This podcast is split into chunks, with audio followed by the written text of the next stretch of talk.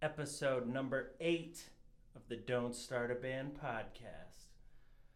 Uh, unfortunately, there are no Backseater shows coming up.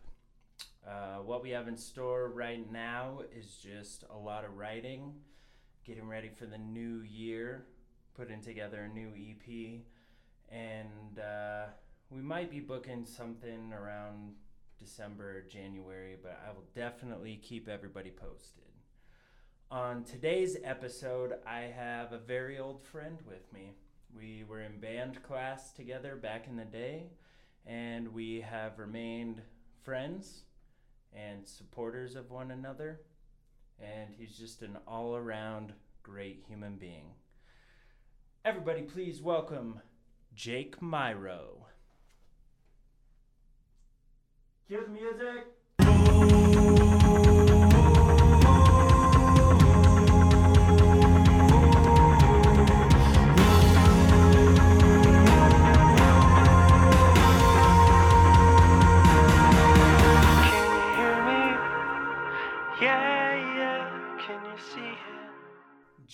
Myro on the microphone What is up? for the Don't Start a Band podcast.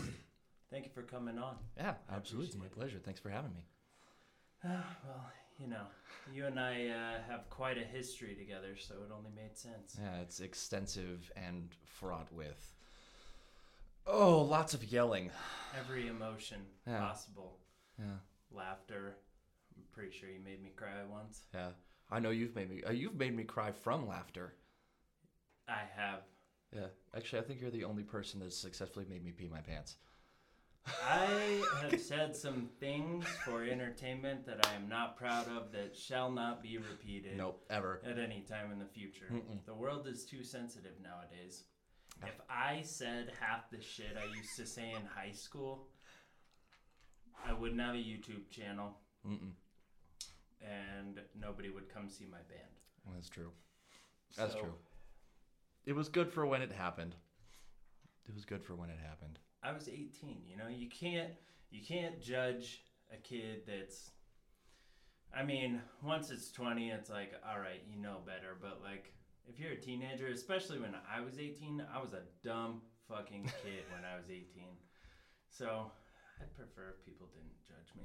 Yeah, no, there's no judgment at all. What None was at all. Uh, my favorite one? I guess we can repeat this. Tell everybody the line that I yelled during a jazz concert. Oh. Me and Mr. Myro were side stage, and I yelled something out oh man. Oh, loud I- enough for the band on the stage and the audience to hear. Yeah. I think it was our last jazz concert. It was. It was our last jazz concert, and we were like waiting to go on. And I can't remember what led up to it, but at one moment in time, we we were like giggling about something that had happened on stage, and you look out, not at me, not at any specific person, dead across the stage at nothing in particular. You go, "Ow! Touch myself." I did do that. and I think that's other than Oh our conversations about it, I don't think I've ever said it since. Yeah. So. Yep. But it was the the problem with it was it wasn't directed at any specific thing. It was just to be out there. It was in my mind and needed to come out. The world needs this, and I am happy to oblige. Fuck a filter. Fuck a filter. Woo. Ah. all right, but we'll get to that. So tell the audience, YouTube podcast, and all a little bit about yourself. So I am suck on this peppermint for Yeah. a little while. sure. So I'm Jake, uh, the other Jake, Jake two, Jake and Jake. Jake and Jake. um, and I am a pianist of, God, how many years? Like twenty something. Jesus. Yeah, I started lessons when I was like two, and I'm 24, so it's been like 21, 22 When you were two? Yeah. Jeez Yeah. Louise. And my parents like I was I was like sitting there watching TV and we used to have uh, the piano behind the television with a green chair in between them so I would just like crawl thank you I would crawl like over the over the back of the chair and like bang on the piano and then crawl back over the chair and watch TV and my dad comes up Yeah. to the basement and he's like you can pick one or the other He's- He's like, I swear to God, if I hear that TV and that piano at the same time again, I'm gonna flip that chair over on you. And I was like, all right, that's fair. Doing the soundtrack for what I'm seeing on TV. Right, Jeez, exactly. Dad. Jock. Your, your dad's name is Jock. Yeah, That's so badass. yeah. Full name Jonathan, but fuck a Jonathan. He goes by Jock. Jacques. Jacques. Jacques Miro. Jacques Miro, which I can't tell you how many times people have called my dad and I the same thing. They're like, "Oh, you're Jake? You mean Jacques? Jacques Miro?" I'm like, "Yeah, that's it's me." Yeah. Imagine my little brother's name is Jack. Jake and Jack. My grandma still doesn't get it right, but we just both answer. Right. It's if it starts with J, you're just like, "Yes." Yeah. Well, and our cousin's name is Josh. So Mm-hmm. Oh man, Jake, Jack, Josh. My mom's name is Ginger. No J, but still. Still G- close enough. Yeah. Yeah. Anyway, So, uh, I, like, my dad came up and he was like, "Hey, you can choose one or the other," and I like turned the TV off and started dicking around on the piano. Um, not the choice I would. Yeah, uh, kind of. every now and again, I sit there and I'm like, yeah, I just wish I would have st- kept watching TV because people tell you, you know, when you're a piano player, they're like, there will always be one where you're going. You know, whenever you're playing a gig, Yeah. there will be Oh, a piano there. You know, I thought you meant just like in life. in life, there you're gonna come around a corner, there's just gonna be a Steinway Grand right there. Chipotle. Right. Well, they have them on 16th Street. I'm actually the tuner for still- those. They actually get tuned. Yeah. Yeah. You go down there and tune them. Yeah. Like, how often? like once a month and i don't do like a crazy job at them because it's impossible to hear Yeah. so i go through and i fix like the really terrible unisons i fix the really terrible octaves i'll go in there and like if people if like you know meth heads go down there and rip sharps off of things or they break keys i'm the guy that fixes that Yeah. um, but no like they they hired me because i do uh, dazzle as well like i'm the tuner for dazzle Oh wow. yeah yeah I'm learning shit. learning shit. Um, so I, I very quickly uh, formed an affinity for creating my own music, Yeah. uh, for sitting down and finding things that I thought were really excellent to listen to just for me. Mm-hmm. The problem was is that I could never replicate it. It was always something that would exist, and then I would stop playing it, and it would go away forever. Um, but Still have that problem. seriously like if i don't record everything it's just gone. Like a great idea just vanishes. Um, but i very quickly learned that um, and one of these one day when i was like yeah like 17 or 18 like when we were in high school uh, i was like sitting there and i was trying to pick a melody out of the air. I was like staring at a wall and my mom was like what the hell are you doing like you, whenever you listen to something you just stare off into the distance and i was like oh i see color Definitely do. yeah Especially when I'm driving. yeah just stare off into the middle distance Yeah. Yeah, I feel like musicians really own the middle distance. I feel like that's our space, you know? Definitely. If you- that like little world between this world and the next world, there's Mm-hmm. like this sub, like almost like limbo, Right. but it's like you're still on this planet. But I don't know. Annika, the funny thing about it, well, not just Annika, my mom has noticed it too. We'll be like in a restaurant or out in public somewhere. Right. There'll be either no music playing or some totally unrelated song. I'll have a song in my head and just be bobbing my head Yeah. to the song in Yeah. my head.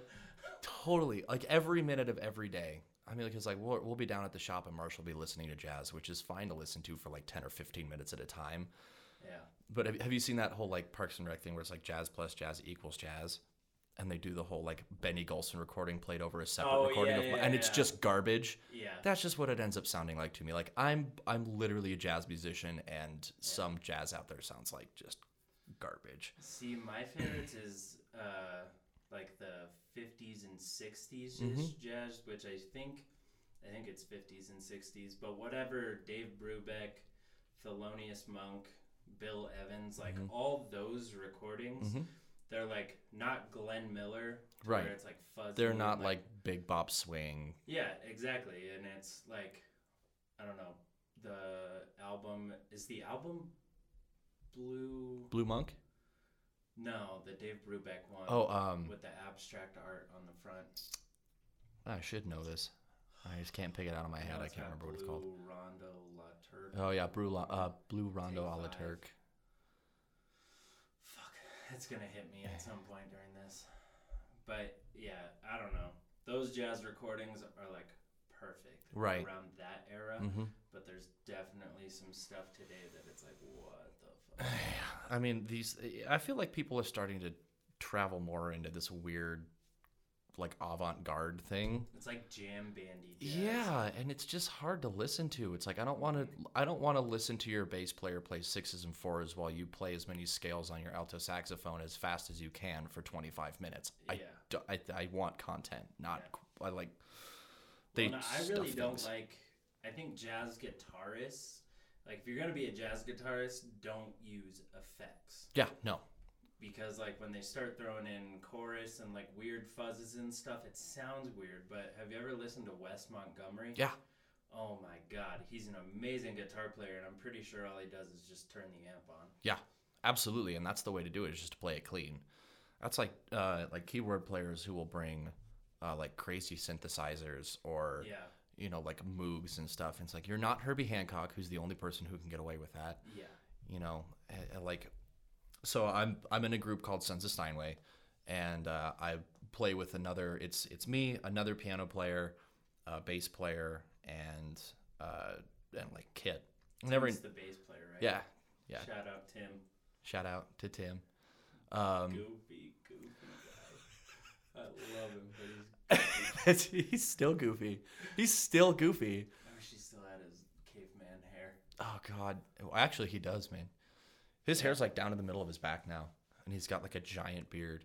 He looks like oh yeah. he looks like Beard. Gandalf, but with with brown hair. And if Gandalf did nothing but lift all day, Yeah. dude's crazy. So like we, you know, we play. We play straight ahead. We play funk. Uh, we have a woman, a woman who sings with us named Anna, who's just spectacular, and uh, like we we try to cover the gambit of everything because people get bored pretty easily. Yeah. Um, like one of the things that I've noticed spending a lot of time at Dazzle tuning their pianos is that people they listen to that kind of music for a certain period of time before they're like, okay, what's next? yeah. You know, I feel like that's just a problem with today, though, is people have short attention spans. it's true. It's true, but uh, so we try to cover a bunch of stuff. Like we play Stevie Wonder, we play Herbie Hancock, we play uh, like stuff from the Great American Songbook. We just try, but we all try to make it like our own thing. Yeah. you know because it's it's one thing to like cover someone else's song the way they did it because that's what like the older folks are going to be used to hearing but it's it's different when you take it and you make it your own and they recognize it but it's not what they're used to hearing Yeah. And that's sort of where we grab them and make them pay attention to us even though They're either gonna hate that you fucked up a song that they love, or they're gonna love a new rendition. exactly Because people hate. Um, sometimes when we play the Steve Miller band cover, we play the Joker sometimes. Yeah. And people hate that we don't keep it chill. yeah You, you know, go into a big rock chorus and stuff like that. So, not a lot of people enjoy that. right but it's it's something different Yeah. and it's something new and it's something exciting and whether or not they like it it's it's kind of uh, there's there's a difference of opinion between like Yeah. a lot of musicians where you can get up there and just do your own thing Mm-hmm. and not give a fuck about what every- everybody else in the audience thinks or you can sit there and like worry about how, how people are responding Yeah. i'd much rather just go up there and have fun i'd rather play to a crowd of five people who are fucking digging it than play to a crowd of 50 who are just like meh Yeah, who are all staring at their cell phones. And the thing that drives me nuts have you ever been to a concert, like a big concert, and there's people there, and the whole concert they're just trying to talk over the band? hmm Like, why did you come to the show? Right. So that these musicians who work super hard on their talent could be the background music to your fucking bullshit drunk conversation? stupid Fuck out of here. or those people that think it's necessary to like Instagram story or Snapchat every oh second of a concert, especially when it's like, especially when it's at Red Rocks and it's like an EDM concert. yeah. It's like it's just right. It's just clipping. It's just noise Yeah. and lights, and I can hear your drunk friends screaming in the background. That's about it. I don't care. As a general rule, if your Snapchat story is longer than two minutes, you need to be hospitalized. There's always that guy in the background just going, ah, touch me, yourself. Fucking people, man. Everybody likes to be touched Uh, with con- consent. right. Everybody likes consenting touch. Consenting touch is important. Yeah. If you're thinking about touching somebody, Get consent. ask. Yeah. Yeah. ask first. Be like, hey, can I touch you? You can always touch yourself, You can always touch yourself. but okay, maybe not in like public or No. you, okay, so you can't always touch yourself, but you can like discretion. right, Life is about discretion. right. You know, Use your common judgment to make Yeah. that call. and if you don't have common sense, ask a friend like, "Yo, hey, is this a good place to touch myself?" Hey, I know And we're If standing- your friend is a good friend, they'll say, mm, "We're in a Denny's right now, Yeah. so I'm gonna say no." Yeah. Although then again, if you're at a Denny's, no one ever goes to Denny's. You end up at That's true. Denny's. Yeah. you. and that Breakfast King place off Santa Fe. Oh man, dude, I've never went there with the intention of going there. that's. Uh, see, I have, I have. That was like a. That's a huge. I've heard good things about Oh it. man, it's so good. Yeah. Like that's that's a huge staple in uh, Leslie and I's relationship. Is like that's where like a lot of stuff kicked off because she was like, "Have you ever been to this place called Breakfast King?" I was like, "That place it looks Yeah. horrifying." Right next to the strip club, club Right. that's always taking applications. Yeah. Where do those people keep going? I don't know. Do they just like they just quit immediately? Like walk in, they're like, "Nope, don't want to do this." I mean, if you only have three legs, you can probably only strip for so long. You have you have more than two. You have Oh only shit! That's what I meant. Ah, for some reason, I thought oh shit! Oh god! I was thinking of a three-legged dog. I Yeah. think so, which would translate to a one-legged human. Right, exactly. Oh, That's Damn, that's a big fuck up. I can't believe I said that. Whew. oh boy. Oh, I'm glad I was here for that. I'm really glad I was here for that. Yeah. Oh shit! Three legs. if you only have three legs, then you're the main event. Yeah. And now it's time for Cinnamon, the three-legged stripper. Like that's a, I I, I don't like strip clubs. I actively detest them. I think that they're kind of nasty. Yeah. Like just not the I've never been to one sober, not to and since I was 18. right, not the content of what's happening inside. Yeah. The general like the fact that you sit down at a table and for some reason everything's fucking wet. Yeah. like or, Or it's sticky. sticky. Yeah. like I don't it's not this that's the problem. It's Yeah. like it's when you sit down and you're like and I'm glued to this chair. It's still warm.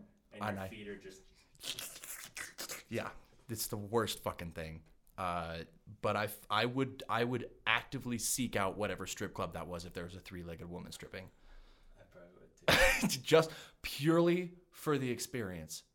You know? Where does the third leg come out of? Is it like. I kind of imagine it like the a tailbone. yeah, like I kind of imagine like a tail that you can like kick people with. It's not like in the front, like it comes out of like where the bladder would be, Just and like Like she does it- like a flower. Or he. It could be a guy too. Oh, Oh my god. this is this is a, a a perfect description of our friendship. Like Compounding on. it's just it's just compounds on itself. How did we get? I have no idea. I have no idea. But remember, if you have a three-legged stripper, don't ever start a band. Don't start a band. don't start a band. Actually, if you're a three-legged stripper, but if you want to be like a three-legged band member, I feel like you would definitely help out somebody's band if you had three legs. Yeah, you'd be a hell of a kit player. Yeah, Yeah. that's true. Just and you'd you be you would have full control over everything. You know, I wish I had a third leg so that I could stand on both legs and then hit my pedals. With your third one, Yeah, I wish I had a third leg so I could like yeah, like work the the pedals so I could just like spread my legs while I'm playing piano. That's my favorite thing to do is just like play piano with your legs really far spread. Yeah, Like I hate sitting with my knee facing forward because my because my bones are my bones are wrong. well, and we're both like tall people. Yeah. I definitely don't sit like legs forward like they're usually, you know. Yeah, they're like always at a. Yeah. There's a word for that, but I'm refusing to use it. Spread. Man spread. Man I've never spreading. Yeah, it's like a big thing now.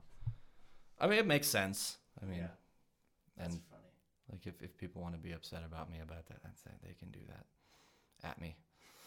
I gonna- don't think anybody's gonna be upset, especially nobody that listens to this podcast. I feel like the listeners are pretty cool. Yeah. Yeah. And they're very supportive. yeah. Thank you guys. They might be supportive until they see this. like yeah, it's supposed to be about music, and it's They just, see how my mind works at times with certain people. yeah, that's fair. Because That's they've fair. definitely seen it where I'm very like professional and I ask questions and I'm very straightforward. Yep. This is a little different. This is a little different. I mean, the, I, it, it is, I, I came into this like, all right, we're not gonna riff. We're not gonna. I'm not gonna do any stupid shit. And Same. that that lasted for before the the thing started. Yeah. Like I walked in the door and was like, all right, we're doing dumb shit now. Like, Yeah, it's happening. yeah, where's happening? So what? Uh, what point in life did we get to? Did we get to high school yet? Yeah, yeah. We we got to high school. Oh yeah, the last music thing we talked about in terms of your life was you staring at the wall, Oh yeah. coming Um, up with a melody. So I was like still staring at a wall and I was coming up with this chordal progression and like trying to figure out a melody. And uh, my mom was like, "Why the hell do you keep staring at the wall?" And I was like, "Well, I, I see color, so I'm trying to find the right color to fit in with the rest of this stuff." And she was like, "That's not how things work."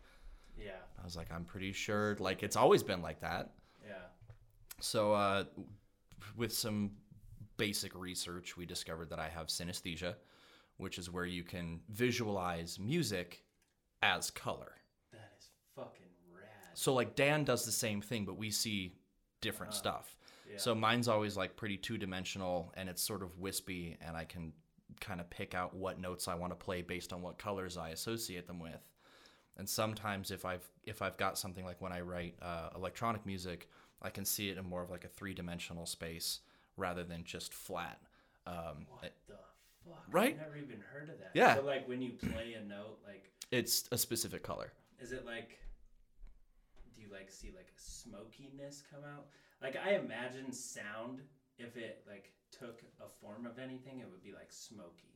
You know what I mean? Yeah, for me it's it's kind of like that, but I have to be like a flash? I have to be like like really focused on something flat yeah. in order to uh see like a very prominent. yeah, in order to really pick it out. Cuz like it's when I'm playing and I'm just I know what I'm playing, it's all happening like behind my eyes like I could, there are definitely changes happening. Yeah. And like if I like close my eyes and I play a run, I'm just playing that run so I can pick out the notes that I want to leave in there and take out. Um but when I it's mostly when I'm figuring stuff out that I just zone out at something flat so I can see it as like a it's kind of like a tracking line. You know like in Pro Tools or, or Yeah. Ableton like where you you know you start playing and you either start recording something or you play a couple notes and those waveforms show up. Yeah. Kind of like that but in color. Oh Jesus. Yeah. What is it called again? Synesthesia. Synesthesia. Yeah. It's like a, and there's a bunch of different kinds, or not kinds, but there's like a bunch of different ways that it works. Yeah. Like Dan and I function That's and do. trippy as Oh, it's it's it's actually fucking awesome. Although it does suck sometimes where like I'll be listening to something in my car and like somebody will pull up next to me listening to something different and we both have our windows down and it's just the color brown. It's just, Yeah. just garbage. The brown note. Yeah, it's the brown note, except not in a good way. It's just like it's like a it's it's a depression note is really what it is. Yeah. It's a bummer. That's so unnerving. Yeah. I usually give up. I don't try and like. I mean, when I used to have subwoofers in my car when I was like 19, I might like turn up and try and overpower theirs. But now I just go, oh god, I'm gonna roll up my windows for the next two minutes. Yeah, exactly. I, I and it just it always it's always when you're sitting in line waiting to get on the highway. Oh yeah.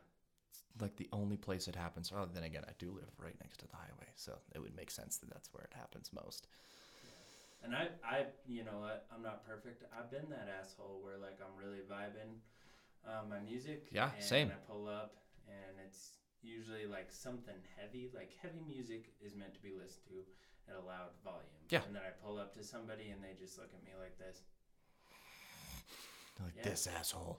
Like I'm sorry that I'm interrupting your five minutes of NPR news. Like For those people listening, I made a very sickening, disgruntled face. yeah, um, where I tried to put my mouth in a complete upside down U Yeah. and cross my eyes. I think an upside down U is called an N.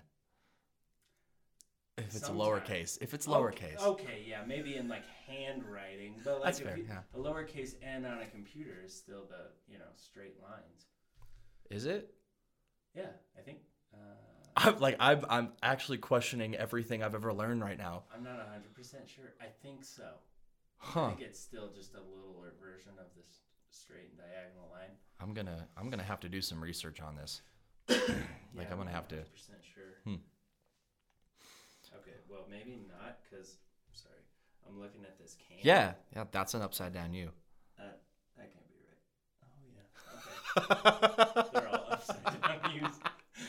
An N. An N. My face was an N, but not the straight line N. that would be that would be really impressive if you could make your mouth do that. If you could just like face a fully capital N, I feel like people who don't have teeth can do that. probably. They can make some like have you seen those pictures of the people like they don't have their dentures in and they can make like weird Really weird faces. their yeah. Oh.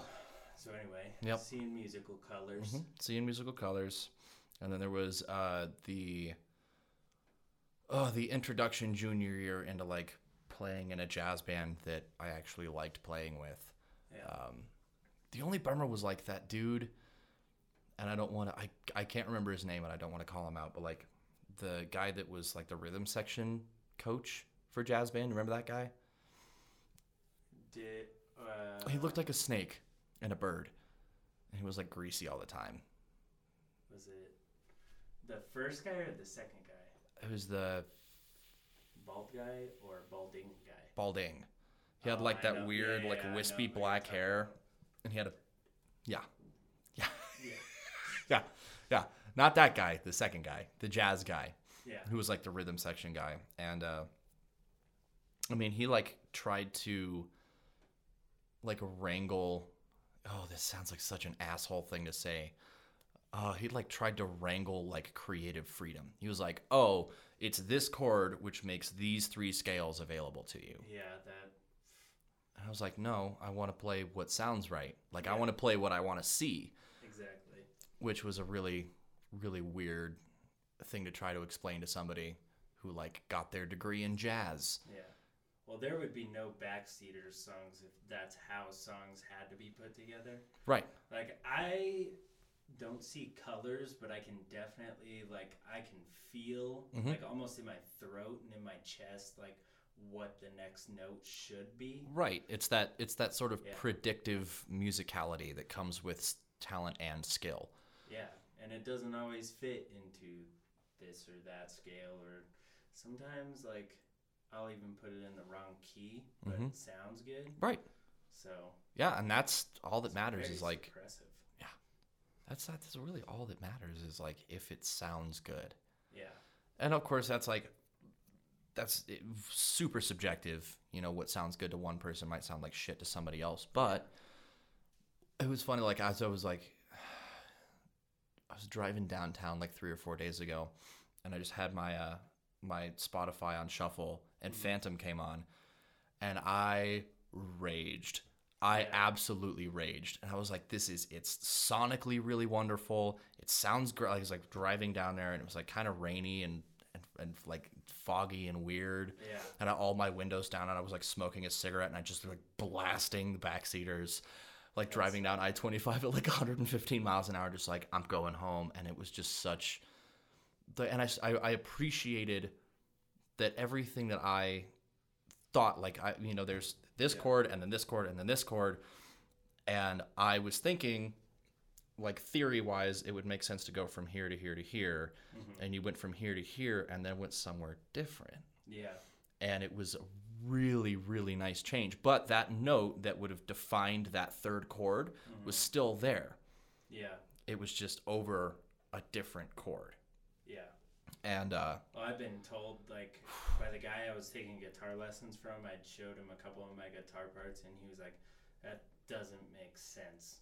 He was like, "That's like a D sus seven with a G undertone," and like the way he said it, just the way I play it, like I don't know. right it's and it's it's voicing Not saying that like I'm the most creative person or that I do it on purpose because I really don't. No. I just go, Yeah. oh, if I put my finger in these four places, three places, sounds really good. Yeah. That's it's it's voicing experimentation. That's like that's I appreciate though that like from a super professional standpoint, you can still enjoy it. Yeah, absolutely. And I mean like uh so Leslie and I have a like a long ass playlist called Is This Jab? You know, like the B emoji. Yeah. It's like is this J A B B? Like the t- the two B emojis. Is this jab? funny. and it's just like songs that we dig or songs that have you know pertinent meaning in our relationship and blah blah blah and your entire ep is on there it's like listen to this Oh damn. this happened at a moment during our relationship that is important and also this fucking ep is spectacular Thanks, man. yeah i, I just, I, just Phantom is by far, I think, my favorite song on that E EP. yeah, I it just like it shows up every now and again on my spotify or like uh, the other day i was like scrolling through my uh, dropbox like looking for something and i hit phantom and it came on and i was like this is what i'm doing Yeah. like with most Oh, others yeah, because I sent it to you Yeah. before we even put it out. Mhm. That's right. Yep. Like bef- like with most other songs, I'm like, yeah, I can kind of skip this. Like if it's not what I'm in a mood for, Mhm. that I, I can't skip that song. I can't skip it. Yeah. Oh, that it's so good. me Because I still really enjoy listening to my own music. Yeah. Well, uh, who was it that said like, uh, being an artist or a musician is the only thing that you constantly have to prove to people you can still do it. I definitely feel that way. Yeah. Like especially with drums because I don't play drums as often. I feel like that's what like motivates me to do the drum covers and to like fill in for bands on drums because it's like, yeah, I play guitar in the backseaters, but like this is what I do. Right. This is this is Yeah. what I do. Yeah. And like no one's ever going to ask you to like prove that you can continue being a tax accountant. no. they're just going to take your word for it. But if you're like a if you're like, yeah, no, I'm a musician, they're like, what bands do you play in? How can I listen to you? Are you sure? Yeah. Like you have to prove What kind of music is it? Mm-hmm. I don't fucking know. right, it's whatever the fuck it is. It's yeah. Like It's it's the backseaters. And like Sons of Steinway. yeah, like and Sons of Steinway does that same thing where like we uh, we've done this thing for the past couple of weeks where we've been oh god, I hate the cliche. It's the only way to explain it, but like we've been taking like this super explorative method where it's like you have these two chords, Mhm. like find something in them, like Yeah. take a solo over them and find something in them, and uh, it's not jazz, it's not funk, it's not really anything, and it Yeah. like changes genre like ad infinitum Mhm. until somebody just signals the end of it. Yeah. Well, the cool thing about your playing that you've actually like like your style has been established since like high school. You have this like funky but jazzy style that like I definitely it took me back watching you in Sons of Steinway because I used to watch you do it in jazz band Yeah. too. Like the way your body moves and your Mhm. hands move, like I don't know. It's like jazzy and funky, but also like very percussive. Yep. Because like you were also a drummer, Mhm. so like it's very rhythmic, which is like super cool, and like that's what my songs like. They might not be the hardest chord progressions, but like rhythmically, that's what I try and do. And that's why, Exactly. like when I started playing with a delay pedal, it was like, okay, here was my box of rhythms, and now here is my world of rhythms. Right. You can just explore so much farther with But that anyway, kind of stuff. your your like style is like super established. I've never seen anybody play like that. Well, thank you. I appreciate that. I really do. Like it's it's funny cuz uh all the other like all the other guys who I play with or all the other guys who come and see us yeah. uh, they're like, this kid overplays and like he's just he's always doing something and Yeah. like he doesn't know when to shut the fuck up and but that's like my style and Mhm. somehow Dan and I have found a way to like integrate Yeah. our two styles into being something that's that works Yeah. Which is weird because we both play the same instrument so it's like it's hard to make that work it's hard to make two pianos sound good together Yeah, you're like the percussive rhythm piano, and he's like the melodic. hmm Like your shit's still melodic, but like his stuff, because he uses like a partial synthesizer or something as well, doesn't he? yeah. So like he's like the lead guitar player, and you're the rhythm guitar player. Which I love. I would much rather be the rhythm guitar player. Definitely. This is just more fun. You Yeah. just you just do shit. I mean, I love making up lead parts, Right. but I don't know if I could play them live. Yeah. I mean, and that's I would much rather have Dan like, and it's it's all about like learning your voicings and how you solo and whatnot. But like mm-hmm. when we're when somebody's taking a melody, if Yeah. Dan's taking a melody, I love being the dude who just keeps everything held down. Yeah, Just protect the fort. yeah. It's my favorite thing.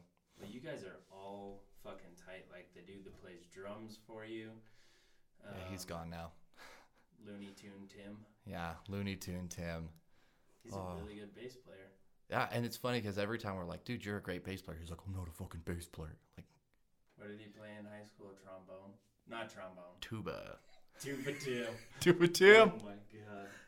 Well, I mean, that's like the only thing that looks correct on his giant body. Definitely.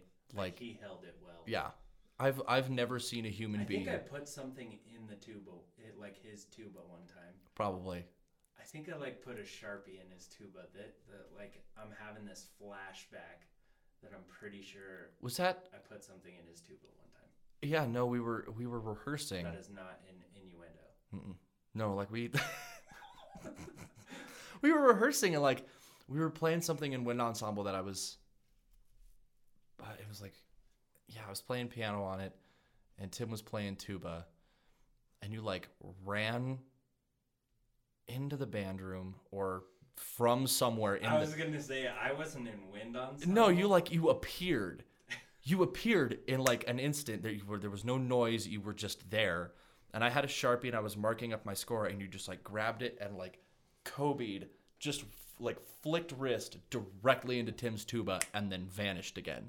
You were school was my fucking playground. like, you were gone before it it like was finished making the whole arc. You like threw it and just were gone. I have no explanation for the things that I have done. That's the that's Colton, write that in my quote book. God. There better be a book. Was, There, there honestly better be a book. I was telling Jake Myro before this started, like, there's been a lot of things I've said over the years, and every time I say something that I think is either profound or would be funny for someone to read 50 years from now or 100 years from now, I always tell Colton, write that in my quote book. And he always goes, okay. Okay. Yeah, I, I really hope there is because people need to read the things that you've said. And completely out of context, just in a row, like a poetry book. Have it be like a motivational thing, like, you know, one of those pictures of the woods and like there's a calm lake and just below it says, ow, touch myself. Exactly. Exactly. I you know what? If those existed, if they were like like cookisms, I would cover my shop in them. That's and that's not even I would cover my shop in them. Does that does that motivational poster just say ow, touch myself? Why yes. That's a great reminder. It's a it just really keeps me going man you know I, about three o'clock rolls around i start getting tired you know I, my hands hurt i'm dirty and then i look up and i go ow touch myself and i get right back to it I can't. i can't not yet the time is not right No, but that one's pretty good. I have no explanation for the things that I have done. nope That one's pretty good. that's really good I'm sure somebody has said it before, but but not within the not within the realm of seriousness no. i feel like that's something you say after the fact when like somebody Guilty serious. yeah yeah when Because I know there's a lot more. if if somebody's like, you know, if when you're sitting on a curb and you're in handcuffs, like I have no explanation for the things I've done, but like, like when you're a successful musician and you've got like an excellent podcast with excellent guests, you've got a, an amazing band, you're like a successful person, so that That means a lot to me. that like negates that sitting on the curb thing, you know. Yeah. I don't know if that's ever happened to you. I don't think I want to know. I have. I have sat on the curb, Yeah. but uh, it was a funny story because I'm gonna skip some of the details. Yeah. But basically, it was me and three other people, maybe four other people, and we were sitting on the curb, and we were with this really, um, this I'm gonna say the word impulsive Okay. um, slash like didn't have as much common sense as Sure. some people Sure. and uh, he had very strict parents and i looked over to him and i said dude you're fucked you're fucked You're fucked. he was like i know i know i know and i said you better run dude you gotta run and he goes think so? And i was like dude Run. think about your parents. You are fucked if you get caught. And he was like okay. And he just got up and took off running and the law enforcement person took off after him and me and the other three people ran the opposite way. Oh, that's a lot better than the story I have about sitting because on the curb. i knew that if i if that whole process would have completed itself mm-hmm. i would have been way more fucked than anybody else Yeah. and i was like 15 so. Yeah. Yeah, I've the only time I've ever sat on the curb uh, was because uh, it was when I was down in Arizona at ASU and we had just won uh, the Territorial Cup, and of course I was in marching band because I'm a fucking nerd, and uh, like we had just won the Territorial Cup, which is like ASU versus U of A, and the entire city of Tempe just grinds to a screeching halt, and there's just like riots. I mean, it is it is terrifying to watch. yeah It's like ASU wins and they just like they barricade the city. It's no one in, no one out. It's ridiculous. Um, but we decided that we wanted to go get um, this this place called Lolo's Chicken and Waffles in Scottsdale. So good. dude scottsdale is rad Yeah, I love Scottsdale. Um, but the only way to get there from Tempe is over the Tempe Town Lake Bridge. And we were ripping down all of the U of A banners as we were driving on the sidewalk, and I was ripping them down off my friend's uh, truck. And this kid in the back of the truck goes like, "Hey, rip off all your clothes and jump off the bridge." and I didn't even think about it. I was like, "Yes, I'm gonna do that." So I did. Uh, and what I didn't realize is that the drop from the top of Tempe Town Lake Bridge to the water itself is like 60 to 80 feet. oh my god So I like went over and was like, water any second now. And then the lights underneath the thing changed from red to blue so I could see where the water was. And then they changed back to red and I for I lost it. Like I lost where the water was. and just like hit it pretty much like feet slash ass first. oh And I was only wearing boxers and those went away. So I swam to the shore and there was a cop the there. seam just ripped and it went whoop. yep. That's I, I really think that's what happened. Oh, it's like I swam to the other edge of Tempe Town Lake my friends were gonna come and get me. I knew that, and there was just like a cop there, like no car, just a cop smoking a cigarette as this naked man, like this naked yeti of a human, just like cr- like Arby crawls out of the water and like falls over on my side, and he goes, um, so you're under arrest. I would have tried to say something like, "I'm from the next universe. I have emerged from What year is it? what is this planet I'm on? Why do you only have two eyes? Why do you have three legs? Three. You three-legged cop." So he like he like tried to understand. He was like, "What were you, what were you doing?" I was like, "Uh, just being drunk and disorderly." And he's like, "I appreciate your uh, your honesty. Uh, And the vernacular. yeah."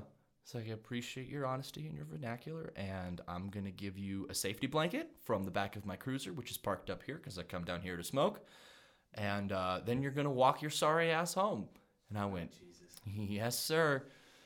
Oh, better than not being uh not being arrested though. It's like Yeah. much better than that. That's a tip to anybody, no matter what you feel about law enforcement agents.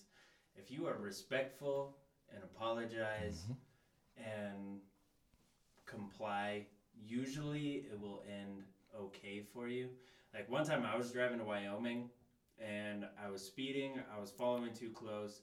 um, and my insurance card was expired. I was able to pull it up on Geico's website, but um, shout out to Geico.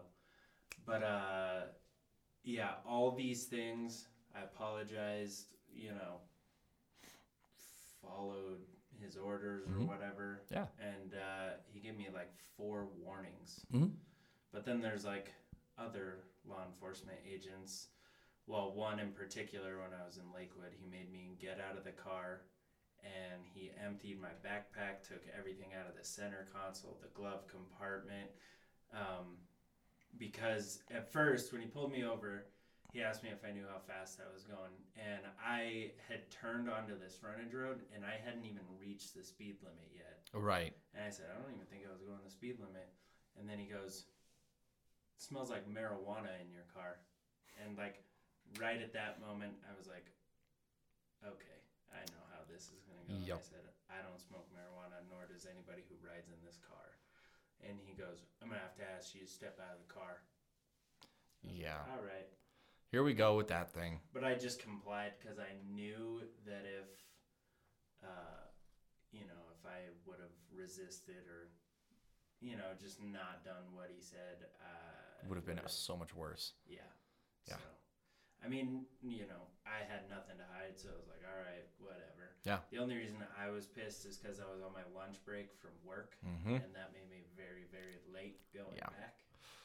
So, Yeah, that was a when I went to Arizona, like to move there, like I, I, I crossed the Arizona border from New Mexico, uh huh. and uh, I got maybe like 300 yards into the state, and there were three cops behind me, just because I have Colorado plates.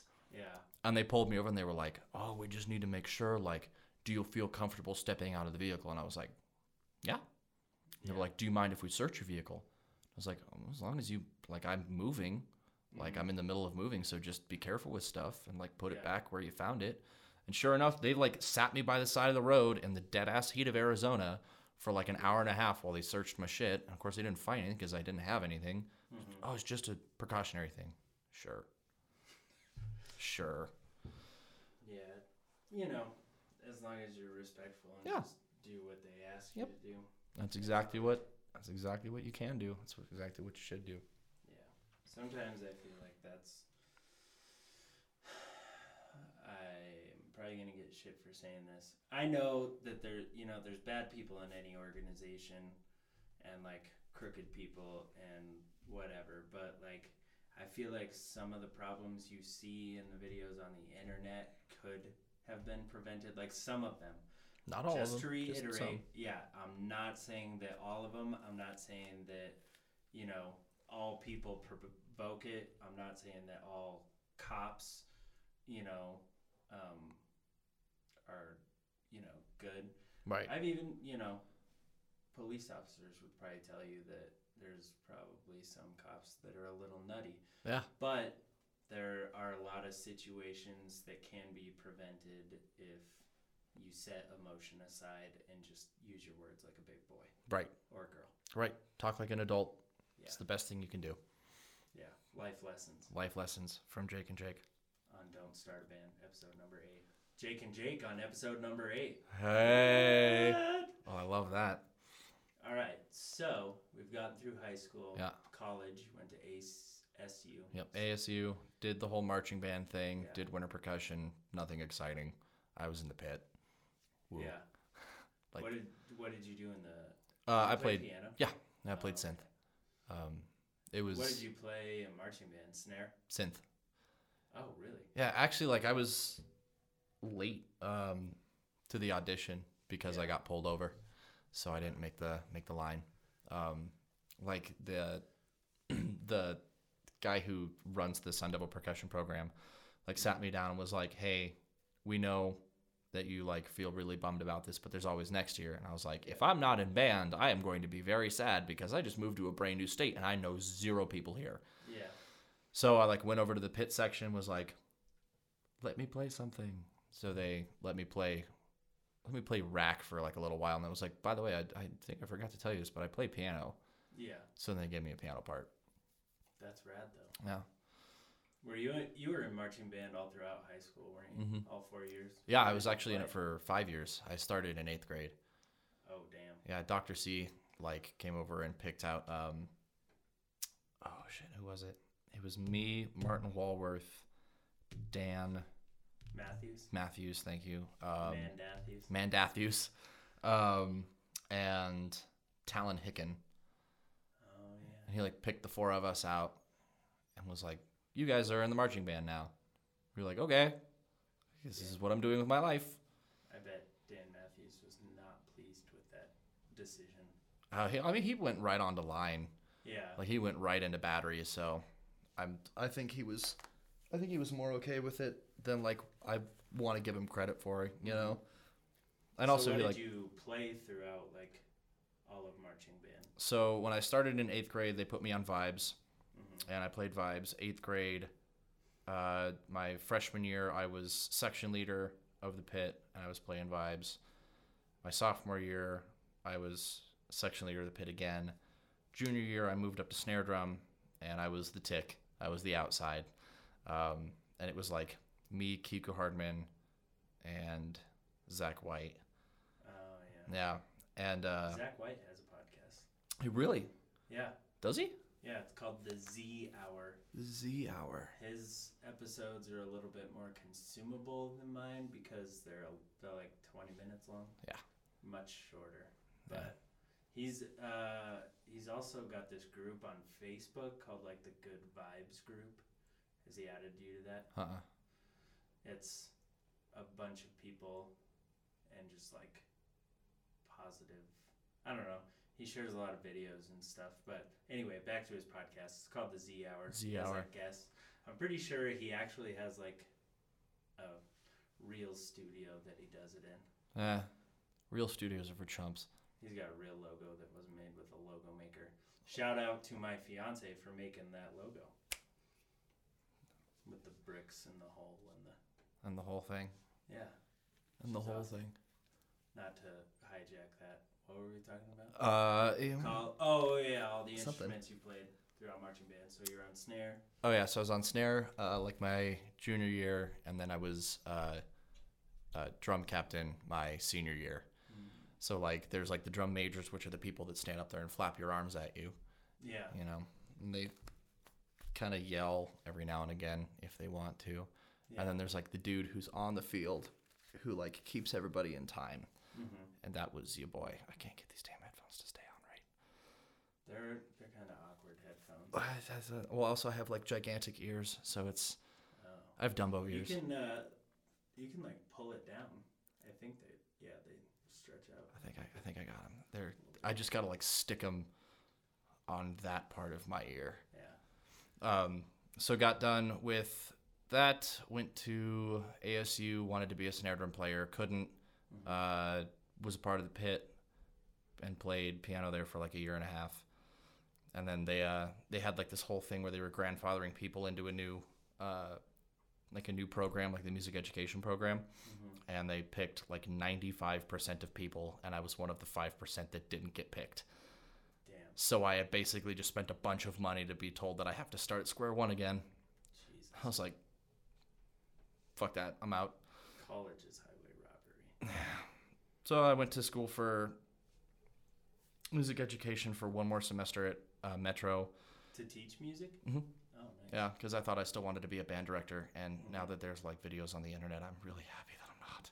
Yeah. Um, and then I went to, I switched over to CU Denver for sound physics and acoustic engineering, Oh, damn. and did that for two years. And I was like, yep, I'm bored, and I'm working Yeah. at this piano shop. So I That's like a lot of geometry, isn't it? And it uh, the well, you said it was something sound, sound physics and acoustic engineering. Yeah, Fuck that. yeah. So That's it's insane. it's like, like- setting up monitors Mhm. and like padding and shit. Mhm. I just put it where I thought it would look cool. I put a, or I built a quadratic residue diffuser, a QRS, which is like that sound paneling you see. It's made out of wood, and every piece of wood is a different length. Damn. Have you ever seen those? cool, yeah. So like I built one of those, and each length of wood was meant to deaden a certain frequency. So there would be no like uh, ring in like a perfectly square room. yeah. I only built one, and it took me a hell of a long time because it was a lot of math, and I built it out of sugar pine. But like I considered for a while like going into that just because I thought it would be cool. Yeah. Like I thought it would be fun, and uh, then I realized it would be way too much work. Yeah. And like if I didn't just buy lumber in like Costco style quantities, like a Tarantino suitcase full of lumber, it would just doesn't make any sense. Yeah. And then I got that job at Luke Piano Company, and the rest is history. And what led you to that? Uh, were you going into Luke Piano Company before No, you started working there? So, uh, like, my boss Marshall actually texted my old piano teacher and was like, "Hey, I need Jake's number. I want him to come work for me." How long did you take piano lessons for? Uh, like, see, from when I was like five until I was like eighteen, so however many years that is, because I don't feel like doing math.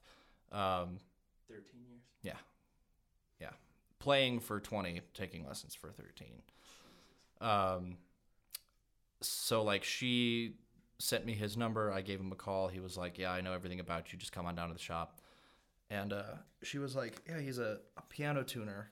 I was like, "Do I really want to be a piano tuner's apprentice? That sounds really dumb. Like, objectively, that sounds stupid.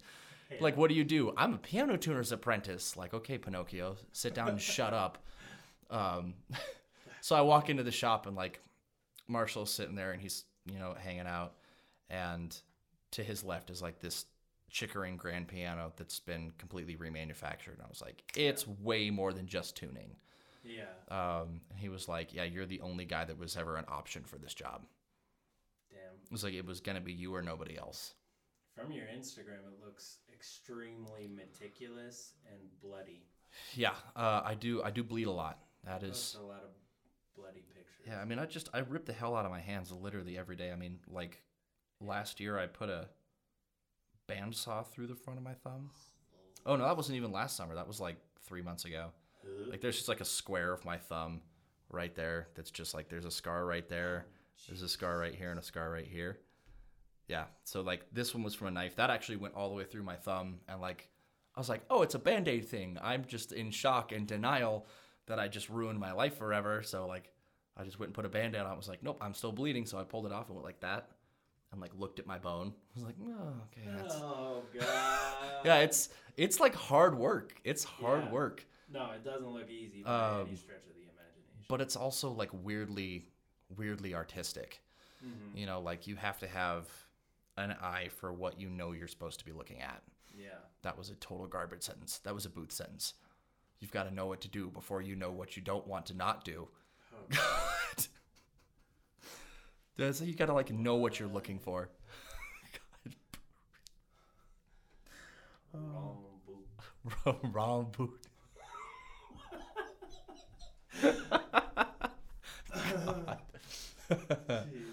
uh, Tim has still has this the certain cell phone. He has a cell phone number of a certain person who is a part of uh, the administration, who is one of the higher ups. Saved in his phone as Colonel Dick Cheeseman, Oh god. or is it Captain Sparklefucker? I think it's the second one. Yeah. That dude's uh oh god, crazy Tim. Tuba Tim. Tuba two. Yeah. Fuck. But uh, the thing I think is cool about your job, I think you posted something about it on Instagram. You might have told me about it, but the fact that like whoever worked on the piano before you, like however many years ago, Mhm. like it has like different. Didn't you say that like different like piano tuners and stuff will like leave their mark or whatever? Yeah, yeah. so like there are cool. there so like especially on Steinways, hmm um everything is signed. Yeah. Everything has the the serial number and all the important case parts are signed. So like Yeah. You know, the action on the first key will have a signature and a date on it. So, you know, if you're remanufacturing a piano from 1901, there'll be this beautiful. Have you done that? yeah, we actually just sent one out the other day. Like literally yesterday, we just delivered one that was uh, it was the original Trocadero Elitch or the Elitch's Gardens Trocadero Steinway A. Um, that How had been much is that piano worth? Uh, after we did a bunch of work to it, probably between seventy-five and ninety-five thousand dollars. Yeah. Holy shit. Yeah, like we've got It's, It's- more than I make in a year. it's the same, which is ridiculous because I'm the I'm the person I you think I would have all that money and I just don't. That's insane. Uh, but Marshall's gonna retire here in like 13 months, and uh, the thing that he told me like month three or four, he was like, "This is an eight-year program, Mhm. because that's how long it takes to go through med school." Which at first I didn't get, but now I do. So Yeah. It takes that that time to really understand the process of everything because he's Yeah. cultivated this process over 47 years. Jeez So he started working, doing what he's doing now, still, like way before me. I mean, he started when when I started. He started when he was 19, um, which is when I started too. But like month three, he came up, came up to me and was like, uh, "After eight years, I'm gonna sign the company over to you. So no buyouts. You don't have to pay for anything. You get to stay here. I'll still pay the power bill. You just focus on making good pianos, and the company is yours." Damn. So That's a sweet deal. right. So like it, but it's a lot of hard work. It's not like you're just being handed something. Right. No, and it's it's it is like you have to fight for jobs, and every now and again you run into Yeah. customers who just suck. God, they just suck. Um, any any, uh, yeah, at all, ever. Um, like we said before, there's shit people everywhere. yeah, there are shit people everywhere. You think shit people listen to my podcast? Probably. And then they go, dude, this guy is a piece of shit. Yeah. And well, shit people think shit about other people's shit. You know. Wrong boot. Raw, raw boot. God, I like I ran into that dude a little while ago. Yeah.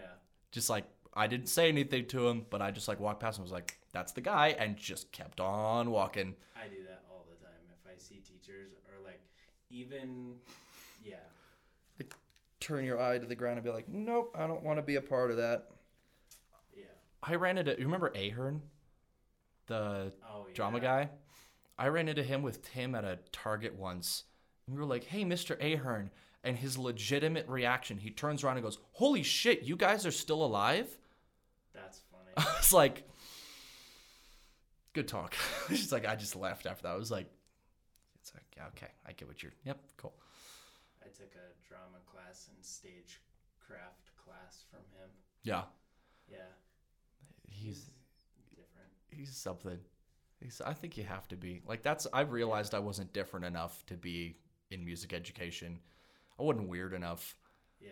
It was just like kind of like a dude, and everyone else was wearing like polka dots and stripes and argyle, and they drank you know Dazbog rather than Starbucks because Starbucks was too mainstream, and everybody wore bowler caps with feather like feathers in them, and I looked like this. Yeah. I was just like wearing shorts and a t-shirt all the time. Well, Mr. Funk, how more that's like the one style that never gets played. Well, I guess there are some funk songs in jazz band, but like how much more perfect could that be? I a know. A guy named Mr. Funk teaching Yeah. band class. Flexmaster Funk. Flexmaster Yeah, Funk. next time if you ever run into Mr. Funk, call him Flexmaster Funk, so, Funk and watch him squirm. Because he's like, that's from like 1989. Yeah, he probably hates that. Fuck. Anyway, so the going back to the pianos and like the Yeah. signatures and stuff. Yeah. I don't. I can't remember which video I watched it on, but it was. I don't think it's in It Might Get Loud, the documentary with Jack White, The Edge, Mhm. and uh, Jimmy Page Yeah. but Jack White used to be an upholster dude and like uh, put together couches and Yeah. stuff like that. And I guess people who upholster do the same thing will like sign under Mhm. the fabric and like Yeah. date it and stuff. Yeah. And he said that when he was doing upholstery, even like the towards the end of him doing it, I think he might still do it from time to time. Can't remember, but he would put his music in, like put CDs in the fabric, so That's it would get to like whoever, whenever. But yeah, I think that shit is dope. I love the that. History stamp. Yeah. You know? Like we, uh, I, I've told you about the monitor grand, right? The like the one of a kind from like eighteen seventy three. Jesus. Um, and like so the part of the thing that covers the keys is called the fall board. Uh-huh. So we took the fall board off and we flipped it upside down. A piece of cast iron in there, and somebody had signed the piece of cast iron, Yeah. And it was an original signature from when the casting was done that was put in that fall board from 1869. Jeez Louise. That's insane. Yeah. So you get to like, I mean, we get to work on all these cool old things, and every now and again we get a lemon that comes through, and you just kind of do the work to it, and it's it's not like you try any less, Mm-hmm. but every now and again you get these really spectacular instruments that come through, and just to see them start to finish. And just all the places that piano has been. Right, exactly. Um, and it's interesting, like being the person who works on it, you know, because it's a gradual process. I mean, Yeah. it takes up to a year, maybe even a year and a half. So, like, the customer sees their piano leave and sees their piano come back. Yeah. And every now and again, we'll send them pictures if they want, but mostly people just kind of want to have us do our thing. How do how do you do that? Is there like a truck or? Yeah. Oh, there is there like uh, piano, Piano movers. delivery? Yeah. Yeah, they're all. Um, what's the best way to put this? They're all not the sharpest chickens in the drawer. They're different. They're different. They're uh, they're I real just strong. to play piano, and I just couldn't figure it out, so I just decided to move them. That's th- yep. That's it. There you go. Still get to touch it. Still get to touch it. Still get to like put my hands on it. Whatever. Can't Um, Except for like, there are a couple folks out there who are like real smart, Mhm. and they just choose to move pianos because it's there's a hell of a lot of money in it. yeah. I but- bet. Like, so we uh, you know, every now and again you get something real interesting in, Mhm. but it's it's all just kind of depends on what the market's like and who wants to have what work done and I'm totally not panicking about this at all. I only have 13 months to get all of my life together before I own a company that's been around for close to 50 years. yeah. Yeah, totally not freaking out about that in any way, shape, or form. I think you'll be all right. You're a smart guy. You've been doing it long enough. Thank you. Appreciate that. Yeah, it's uh it'll be all right. And also I got like I don't have to do it alone, you know, like Leslie's going to do she's going to help me out with it. She's going to Yeah. be my financial advisor. Does she, She does she uh, does she do music? Yeah, actually uh I'm like wearing her tank right now. She's in a, a ska punk band called Sorry Sweetheart. What? And Where does she play? uh dude everywhere. Like um where was the last show that I saw her at? Like they played uh they played with Big D and the kids table at the Oriental the other day. way. Yeah. That's insane. And uh who else? Not the Donnas. Um Doped Up Dollies.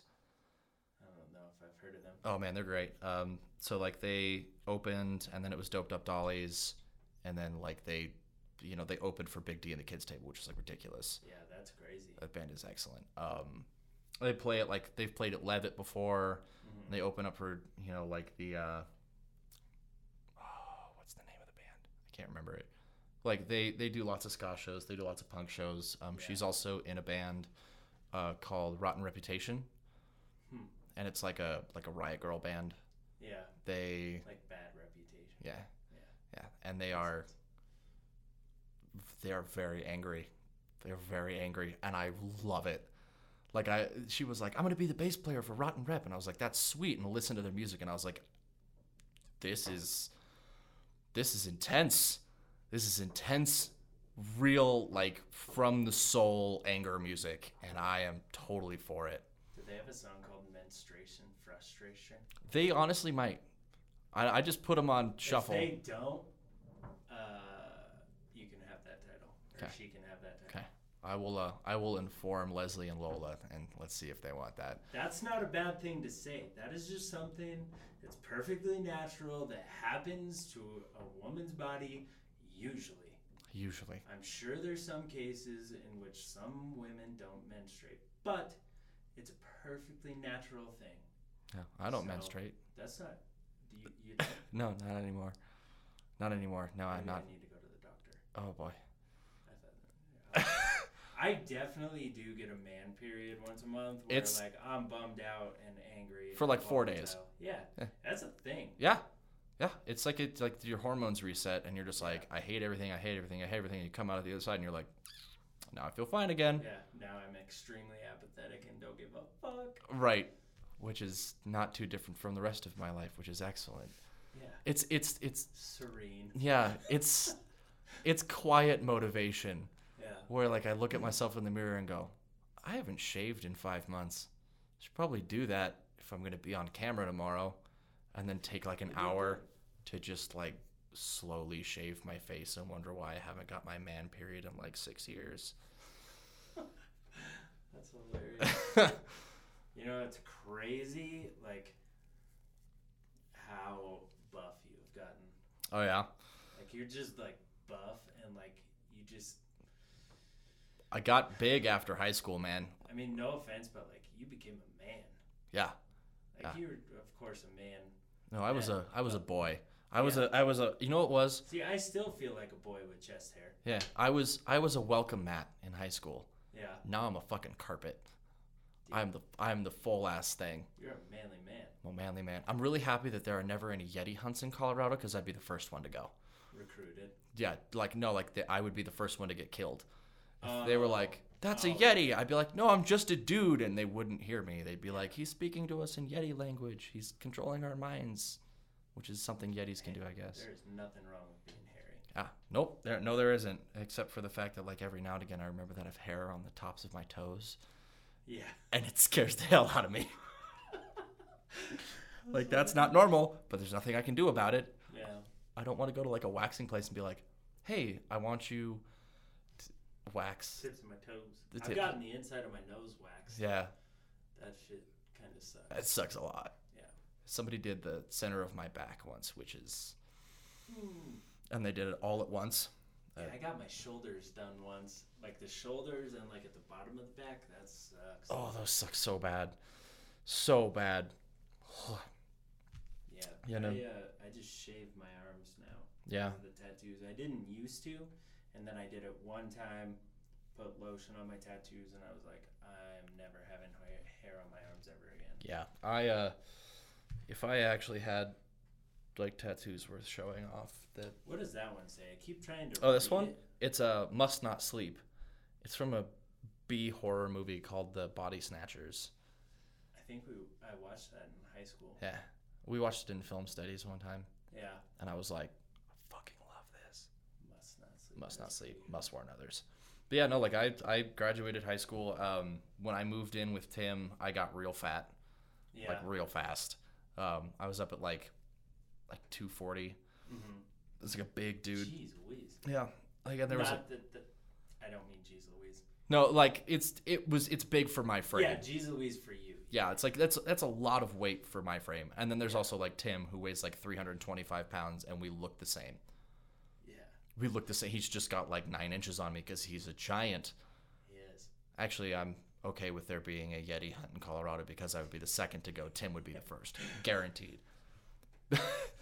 um, but no, like Can I. you please show this podcast to Tim if he doesn't already listen to it? Yeah, no, I'm going to.